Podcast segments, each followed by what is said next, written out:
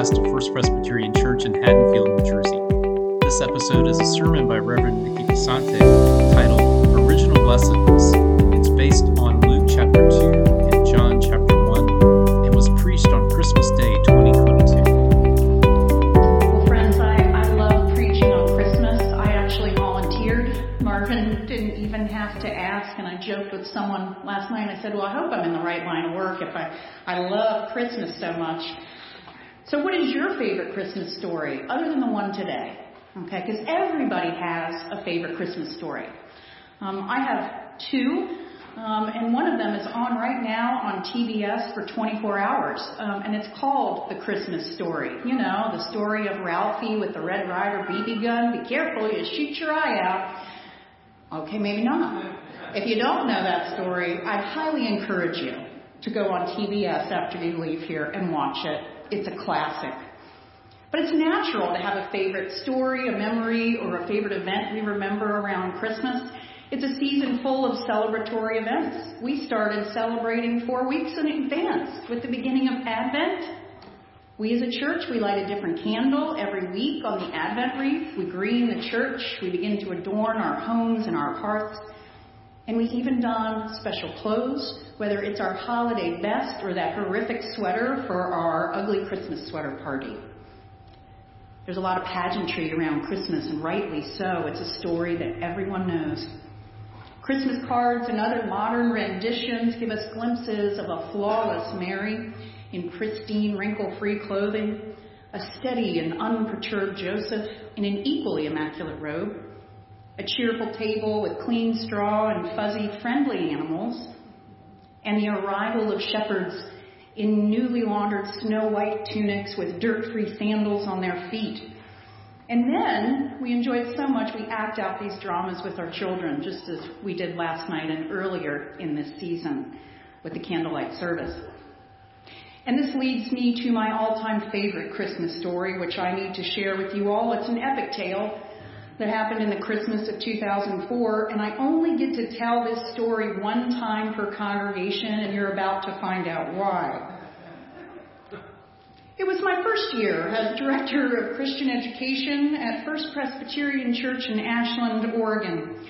It was two thousand four. I was thinking this morning, Marco and I hadn't even met yet. And I was in charge of the children's Christmas pageant.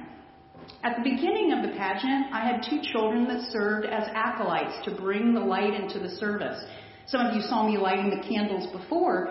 In a previous congregation, we had children that would do that for us. They would process in with the tapers and light the candles. And they wore these beautiful acolyte gowns, just white and gorgeous, I would say circa the nineteen sixties. The Advent wreath that year was placed on the floor. I want you to imagine this Advent wreath placed on the floor at a little bit of a tilt, okay? I had two sisters that served as acolytes, Rose and Renee. I will never forget them. One was six and the other was four. I was very, very close with the four-year-old and her parents. So as the six-year-old, Rose went to light the Advent wreath. She lit, now this is on a slant, the top candle and the bottom candle. When Rose, the four-year-old, went to light the candles, she lit the one on the left and the right. And when she did so, the sleeve of that beautiful gown got caught in the flame. And since these were not flame-retardant gowns, my acolyte literally burst into flames in front of a church of five hundred plus people. I learned two very important things that night. The first is that I'm great in a disaster. I have lightning-fast reflexes when it comes to an emergency. I ripped that gown off of her and threw that child on the ground, on the narthex, I'm sorry, on the chancel, rolling her furiously in front of five hundred plus people. Did I mention it was Christmas Eve? It was a Christmas miracle that the child suffered only a small burn mark on her arm, and long story short, that child Rose became one of my favorites, even though we're not supposed to have favorites. Needless to say, from then on out, my kids freaked out every time I came close to a match. Every Sunday in church school, I would light a candle, and I would say, why are we lighting this candle? And they would recite, because we're the light of the world, and we're not supposed to hide it on a bushel, but put it on a lampstand for everyone to see. But every time I lit that flame, the kids would recoil in horror as a joke to me and say, "Ah!" afraid that I would burn them. I still get Christmas cards from those kids this day. Rose actually sent me this card four years ago, and on the front of it, it says, "Jesus rocks." And on the inside of it, after she wrote, "Try not to burn any children this year," the caption says, "A superstar was born." From this, I learned my second most important lesson, and that is, if you can't be a good example, the least you can do is serve as a horrible reminder. Now, the birth of Jesus Christ took place in this way. In the midst of a scandal of peculiarity, an odd, off-center story about two normal peasant people enmeshed in the trials of everyday events, a child born out of wedlock, a rough journey, no room to breathe, noise, confusion, the pain of childbirth unalleviated by familiar faces, with the exception of Joseph. Strangers breaking in out of the night. It's a mess.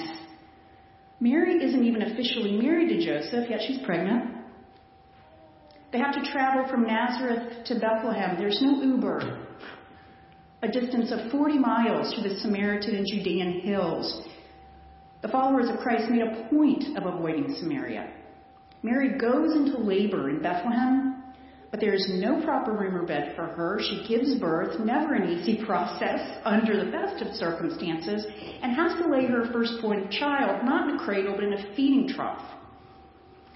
In the middle of the night, shepherds burst in upon them, shepherds who smell of wood smoke and sweat and sheep, still shocked over what they had seen in the sky and not likely welcome intruders, considering that shepherds were the lowest on the totem pole. They were considered rough and dangerous. I love the fact that the first announcement of God's birth comes to shepherds. This makes me smile. They were despised by the Orthodox people of the day. They couldn't keep all the details of the ceremonial law. They couldn't observe the meticulous hand washings and regulations and pageantry of religion. The flocks made too many demands on them, and the nature of their occupation made them neglectful of religious observance. It was not an option or an interest. Others considered them shiftless, dishonest people who grazed their flocks on other people's lands. But it was to these simple, shisty men of the fields that God's first message comes. I love the fact that the first announcement of God's birth comes to these shepherds. Did you know that shepherding is one of the loneliest jobs on the planet? That and being a fisherman. What a coincidence that these are the two vocations that we most associate with Jesus. Was there anyone more outside the flock than the shepherds? Was there anyone more outside the religious flock than Jesus? I love the fact that these lonely, forsaken tenders of lambs are the first to see the Lamb of God that takes away the sins of the world. The Christmas story shouts loudly to you, and to you, and to you. I have not forgotten you. Please hear me. Remember that God showed up as a Jew in the Roman Empire, in a barn, as a minority, after a genocide, to the applause of a few poor shepherds. And when he did, in fact, show up, he did it on the steps of the Capitol and was executed by the government, only to rise from a borrowed grave three days later. Never before in the history of the world has an entire empire been overturned by a homeless nomad and his friend John, who preached the love of God by the forgiveness of sins. If God brings about his son's birth in such a dark and convoluted fashion to a group of lonely people, or so it appears to our eyes, may we not expect his will to be worked out in our lives from time to time, if not frequently, in a similar fashion know that God comes to these shepherds, the loneliest of people. Because when the public ministry of Jesus begins, there is no surrounding chorus of adoring believers, treasuring the memories of the marvels that accompanied his birth at Bethlehem. There are no throngs of believers celebrating the work of his redemption. But it just seems in this moment, in this story, that for a few moments outside of time, that Jesus and these shepherds understand each other perfectly. My Hebrew professor in seminary, Carson Brisson, which my esteemed colleague may know, he used to say a midrash says that the heavenly council gasped and recoiled at the mere thought of God deeming it necessary to put on human skin. And they cried out, "Wise and holy and beautiful one, surely things have not come to that." And God smiled and gently replied, "It would be my pleasure." I close with these lyrics from one of my favorite songs that was sung in my previous congregation, and here are the lyrics. You could have come like a mighty storm with all the strength of a hurricane. You could have come like a forest fire with the power of heaven in your flame. You could have swept in like a tidal wave or an ocean to ravish our hearts. You could have come through like a roaring flood to wipe away all the damage we've done. But no, your voice wasn't in a bush burning. Your voice wasn't in a rushing wind. It was still, it was small, and it was hidden. But you came like a winter's snow, quiet and soft and slow, falling from the sky in the night to the earth below. So Merry Christmas, everyone. A superstar was born. Thanks for listening.